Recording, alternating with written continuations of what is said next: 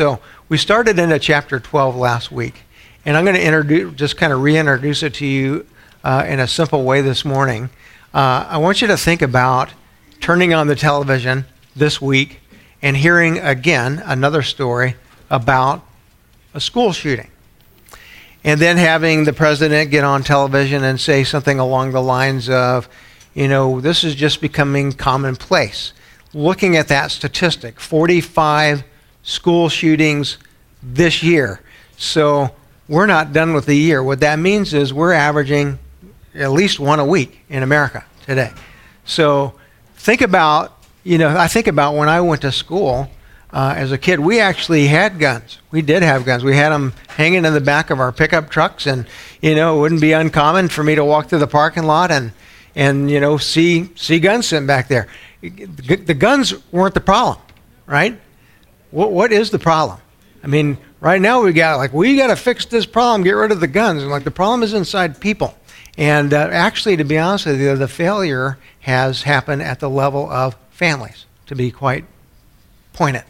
Uh, I always say that as a family goes, so goes the church. As a church goes, so goes a city. As a city goes, so goes a state. As a state goes, so goes the nation. It always comes right back down to that bedrock thing that God said, I'm gonna here's how I'm gonna do it. I want to build strong families around my word. And when you lose that sense of what who we are and what life is about, uh, then you you end up where we are today in a crazy place. Well, imagine John. John is watching all of this happen, uh, if you will. I mean, centuries ago. And he's being shown a vision of right now, of what we're living out in our world today. And uh, for John, the question is not different than the one we have. We, we stop and we say, what, what in the world is going on here? What, what's causing how, how can we get to a place where you got all, the, all this stuff going on around us that's just it's unbelievable. It's horrible. And so, chapter 12 begins um, kind of what I call a, a, a timeout for John, where God says, John, I'm going to show you now what's been going on from, from before what you would call time ever, even began. And uh, I'm going to give you three scenes each of which kind of tell you the same thing, but in a little bit different way. And what I want you to see is that the, that the real war that's going on isn't just about guns and bullets, it's about souls. And it's about an enemy that has existed uh, since, since um, after his, his creation, namely this fallen angel that we call Lucifer. So last week we kind of started into that first scene where uh, John is being given this picture of what, what has gone on in the heavens and what is going on here on earth. And I'm just going to kind of recap some of that with you and look at a psalm that kind of kind of capsulizes this first scene that, that God gives to John. John says, Let me just show you this. A great sign, this great sign appears in heaven. A woman clothed with the sun, with the moon under her feet, on her head a crown of 12 stars. Remember last week we talked about, you know, the woman signifying not just not just Mary who's going to give birth, right? But signifying the church. Thus the 12 stars that are on top of her head representative of the 12 tribes, all of those who have been what waiting for the promise of the Messiah to come true. She was pregnant, verse 2 says, was crying out in birth pains and agony of giving birth.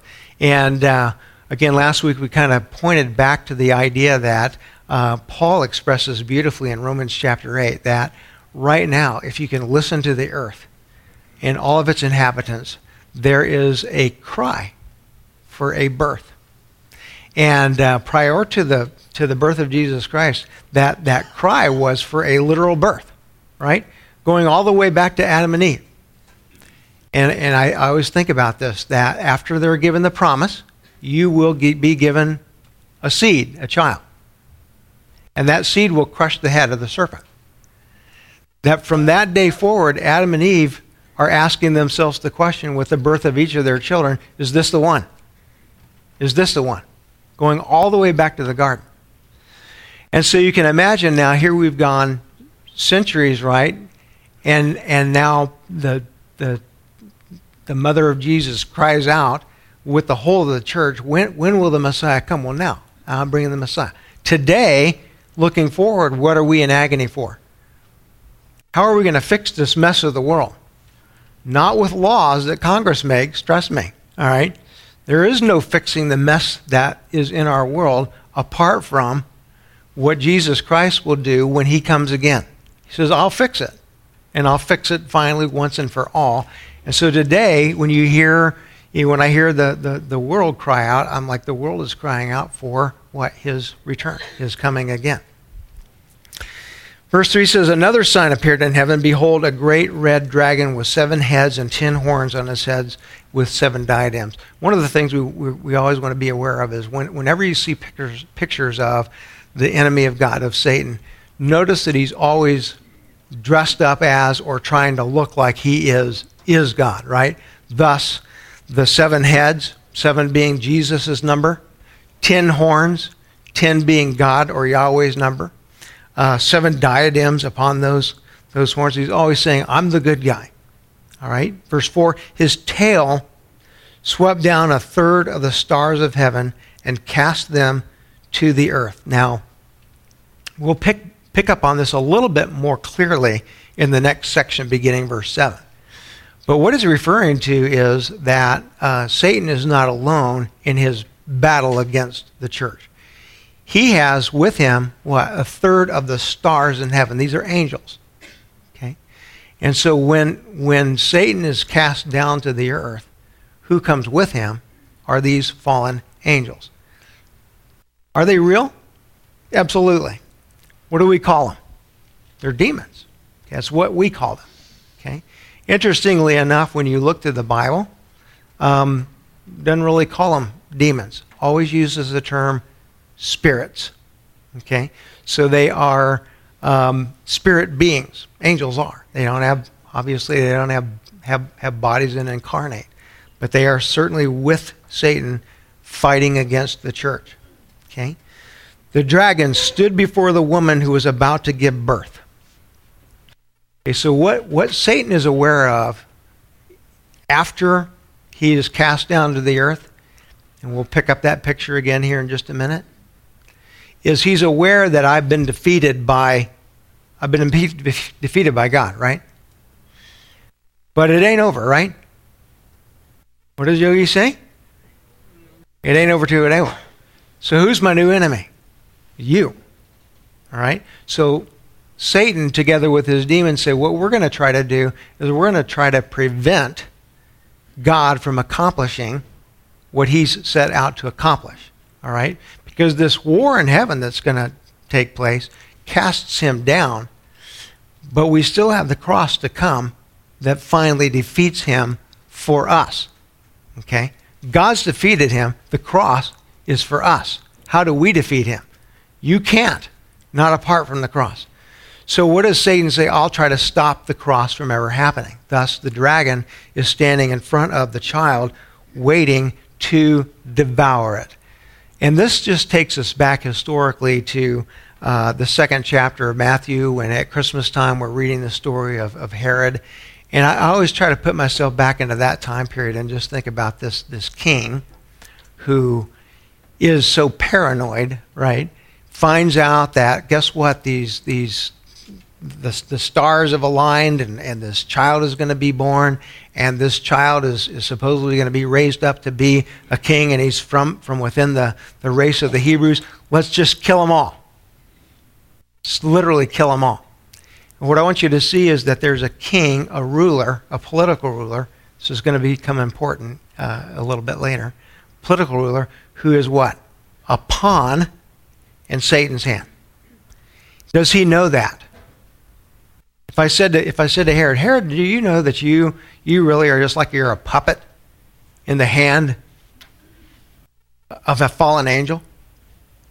He, he would laugh at you. He'd be like, What? What are you talking about? No, I'm Herod. I'm, I'm the king. So, no, no, actually, you're simply a puppet carrying out the will of Satan. Is that true today, still today? Is it possible that you could have political leaders who are literally just carrying out the will of Satan? I mean, is that possible? Of course it is. Yeah, it is. And we'll pick that picture up very clearly when we get to the first beast. All right, so uh, verse 5. She gave birth to a male child, and this is, this is the one I'm going to cross reference for you. Um, one who is to rule all the nations with a rod of iron. Okay? So, think about when, when will this take place? She gives birth to a child. Now, the primary work of, of this child is about a cross. It's about defeating Satan for us, right? But it says this child will rule all nations with a rod of iron. Why does it say that? Okay. Go over to the Psalms and find Psalm number 2, second Psalm. And what's always kind of blown my mind is that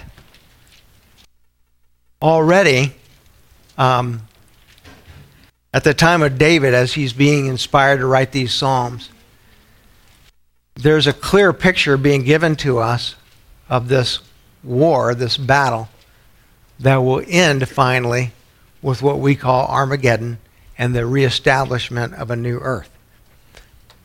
Look at this. Look at the way that David speaks to this. Uh, Psalm chapter, uh, Psalm chapter two. Why do the nations rage, and the peoples plot in vain?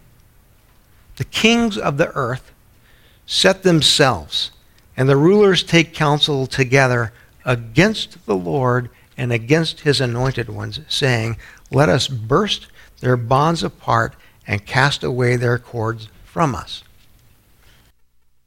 He who sits in the heavens laughs. The Lord holds them in derision.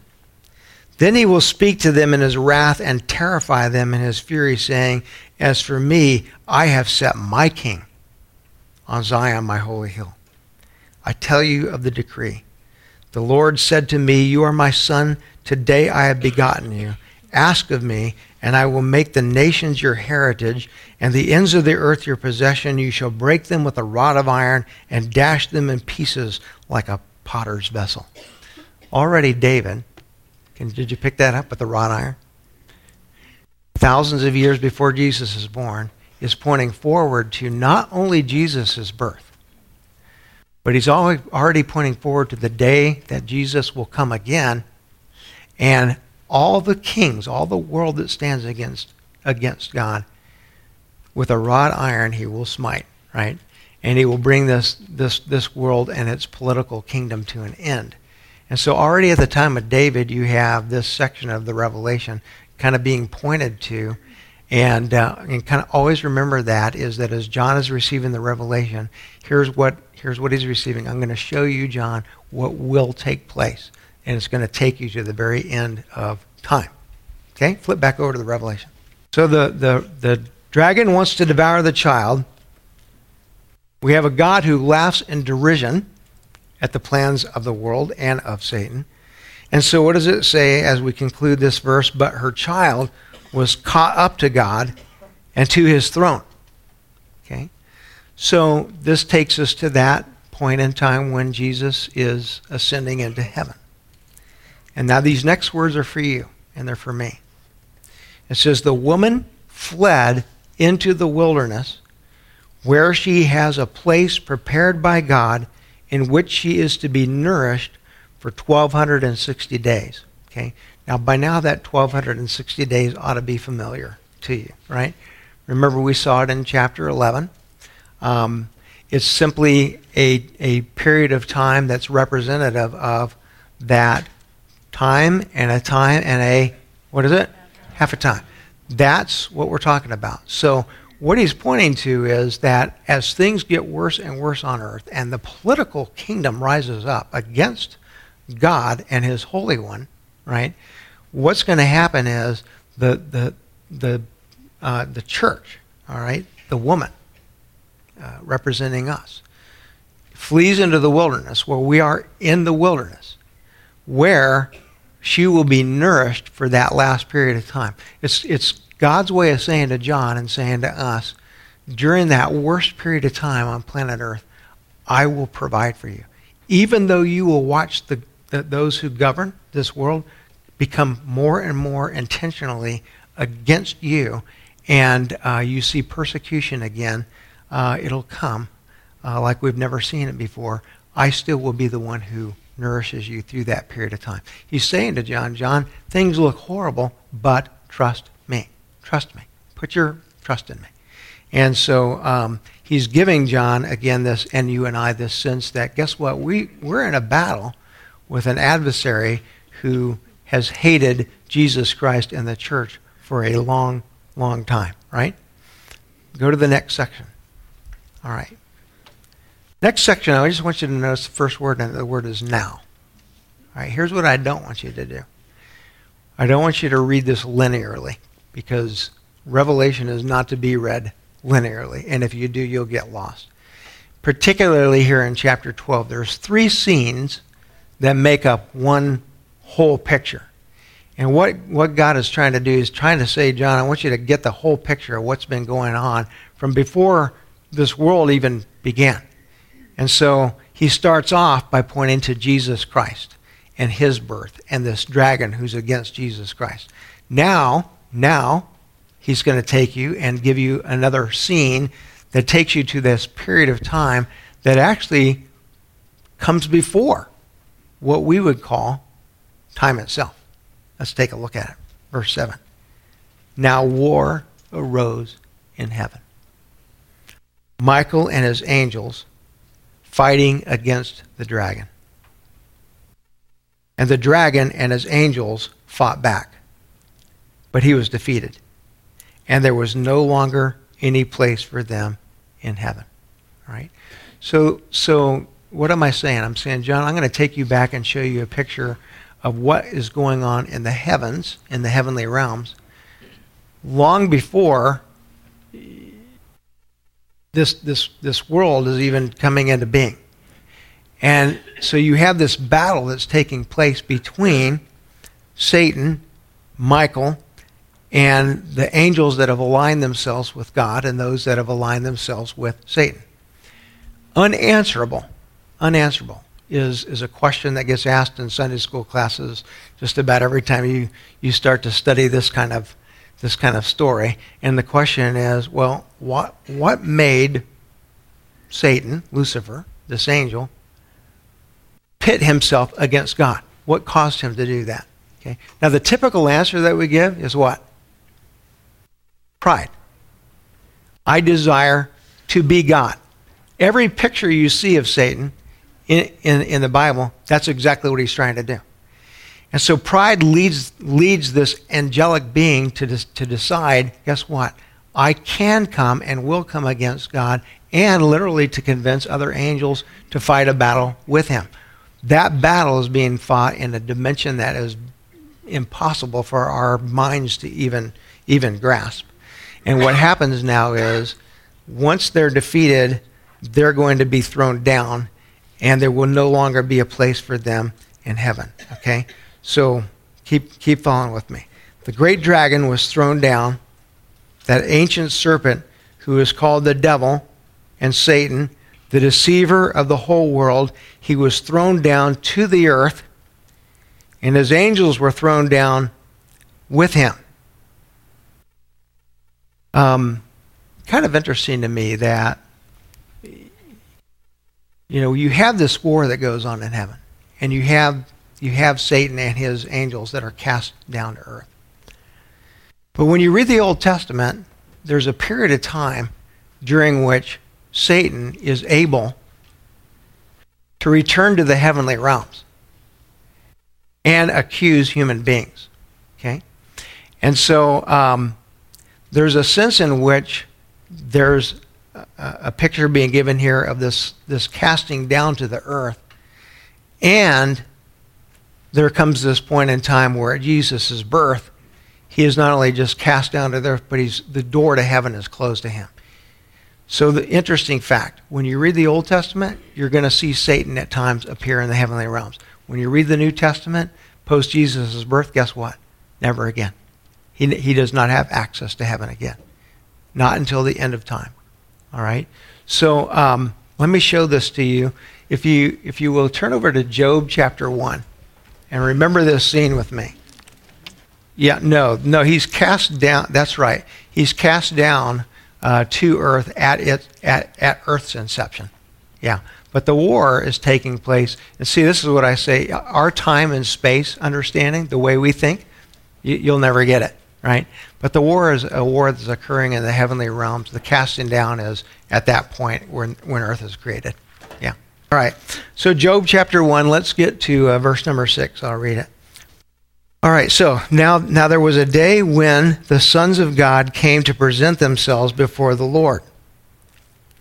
And Satan also came among them. All right. Um, you can you just kind of see this picture of Satan appearing appearing in the heavenly realm. The Lord said to Satan, "From where have you come?" Satan answered the Lord and said, "From going to and fro on the earth and from walking up and down on it. So once he's cast down to the earth, you kind of get this picture in your mind that, okay, now he's just stuck on earth, but it's not true. During, throughout the Old Testament period, he has the ability to do this up, down, heavenly realm, right? Earth. And so he's appearing now before God, and God is questioning him, Where did you come from? Well, I've been going to and fro on the earth. And then verse 80 says, The Lord said to Satan, Have you considered my servant Job, that there is none like him on earth, a blameless and upright man who fears God and turns away from evil? It's one of those verses of Scripture that really gives people trouble. Because uh, here, here is Satan who is looking for what? A way to come against God. Even though he's lost the war, he's been cast down. I'm still looking for what? The battle's not over. I'm fighting with now against your creatures, your creation. And so, why does God say, Hey, I got a great idea for you? How about Hank? right? Um, why does he say, Have you thought about Job? Well, because God, God is fully in control, knows exactly what will occur before it occurs, and, and knows that he's going to take this, this man named Job and he's going to use his life actually to strengthen our lives. So, verse 9 Satan answered the Lord and says, Does Job fear God for no reason? He knows Job. Have you not put a hedge around him and around his house and all that he has on every side? There's a hedge. What does that mean? Well, it's pointing again to the fact that when, when Satan is cast down, he's cast down what? Under the authority of God. So that nothing he does in this realm today can he do outside of the authority of God? All right? So he's right. When Satan says you put a hedge around him, that is correct. It's why we'll pray for that, right? There, there's times in our lives when we're saying, God, would you put a hedge of protection around me? Would you bring your angels around me? Because there are times in our life when we, we will face what I call satanic oppression, where, where the devil is very much inten- intending to come after us spiritually. All right? Flip back over to uh, the Revelation. What I want you to see there is that when, it, when we're talking about the devil being thrown down to earth, we're, we're talking about these two things. One, he's cast down into this realm. Now, with the birth of the child, Jesus Christ, bam, that door back into the heavenly realms is closed once and for all. Last night, um, last night, Connie Muller texted, and um, she said, Pastor, today we're going to be talking to some families with, with Eddie in Oregon. And she said, one of the things that we have to do is we've got to talk to uh, the families of Christians um, whose kids were killed because when this shooter rampaged through the campus, he asked the question, Are you, are you Christian? Now, if I'm understanding it right, because I have not read all the news reports on this thing, but if I understand right, he probably killed Christians and non Christians, right? I think that's true. Part of what I understand is he's trying to imitate what happened in Columbine because the goal of the shooter was to become, I want to become famous. I want to become well known. So he's aware that the guy in Columbine asked kids, Are you a Christian? Bam, killed them. So, what Connie said to me last night is, Are there any scriptures out there that would be comforting, you know, for a parent who's lost a child, and part of what's going on in their minds is did my child die because they said they were Christian? I said, Connie, there's a, there's a number of, of places I want to take you in the scripture, but one of them is right here to this 10th verse of the Revelation chapter, chapter 12.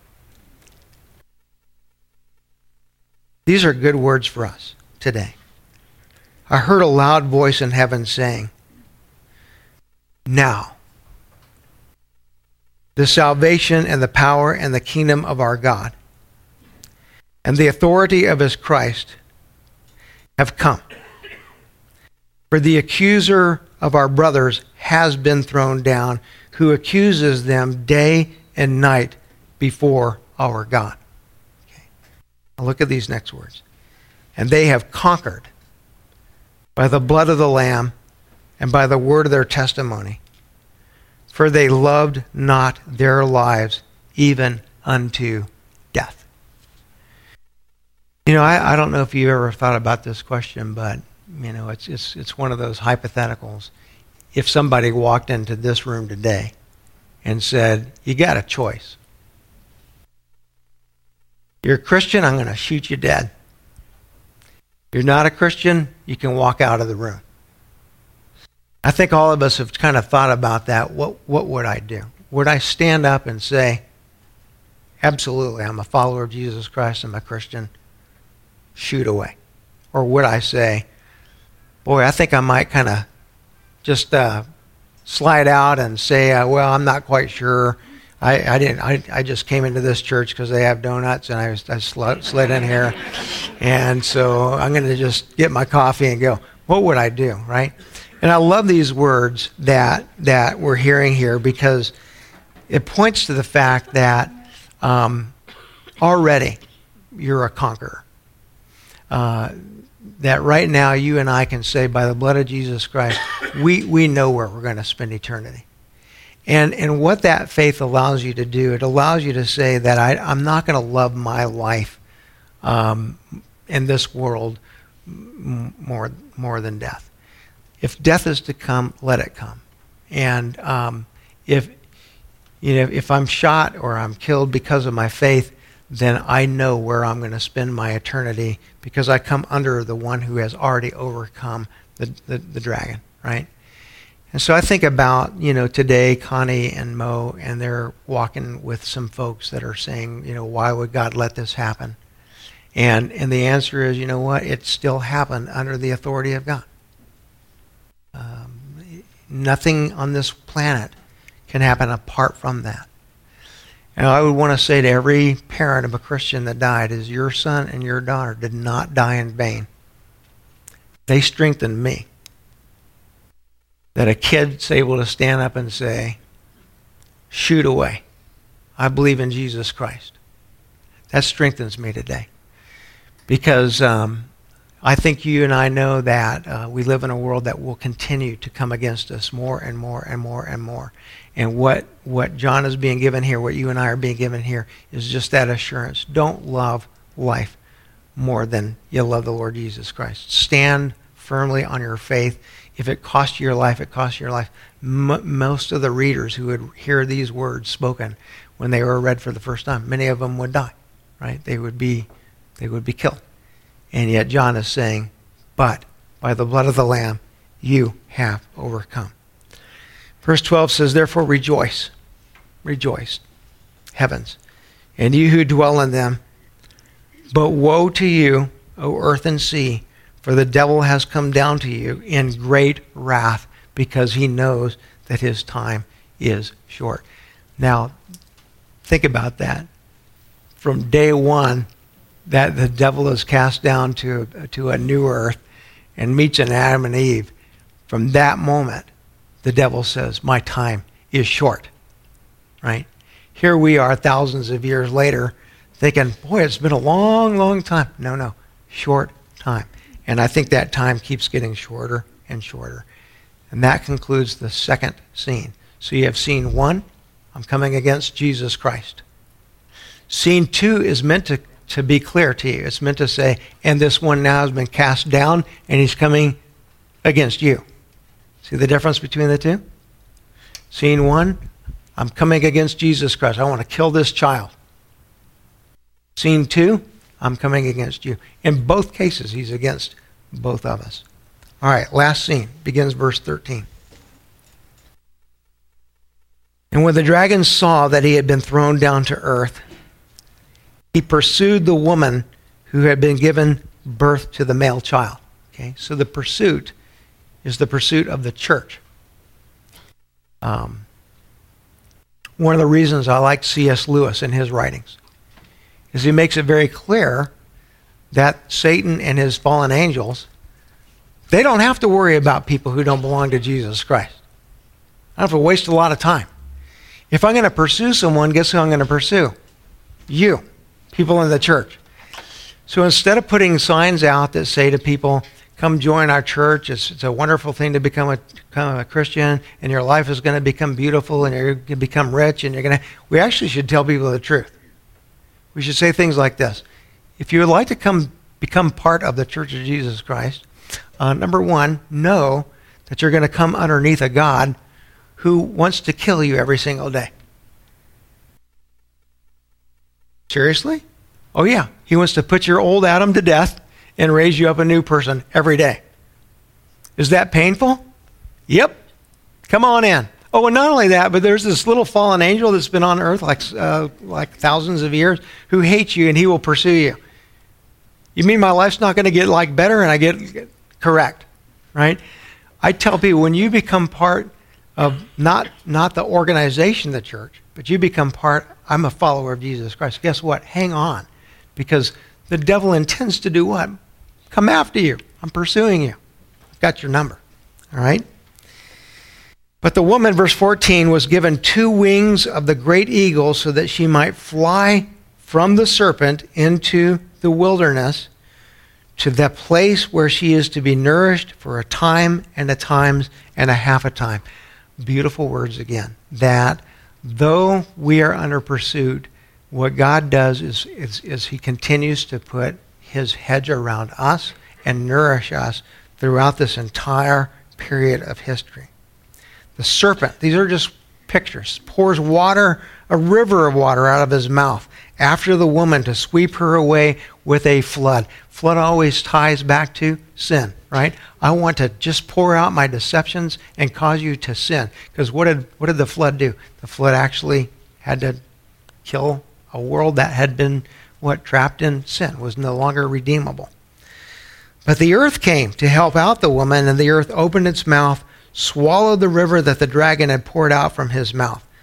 Um, so again, the picture is meant to say that the God of creation will, will what?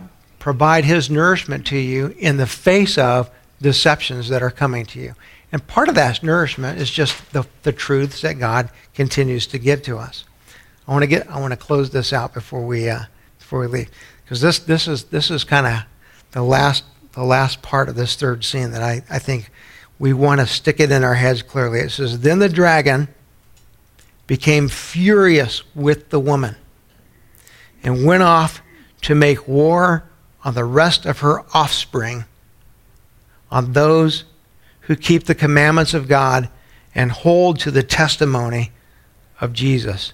And he stood on the sand of the sea.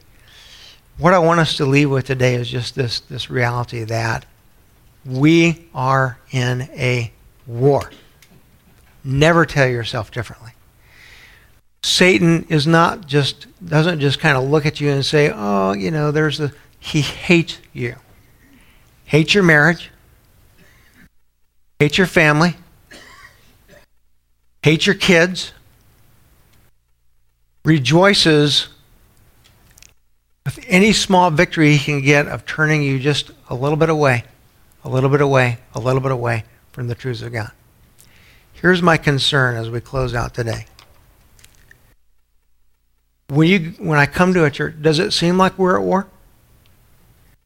You know, one of my big concerns is the same, the same kind of the same problem that we're, we're faced with when the president stands up and says, hey, hey, everybody, we got to get rid of the guns. I'm like, no, no, no, no. It's not that kind of war. It's this kind of war, spiritual war.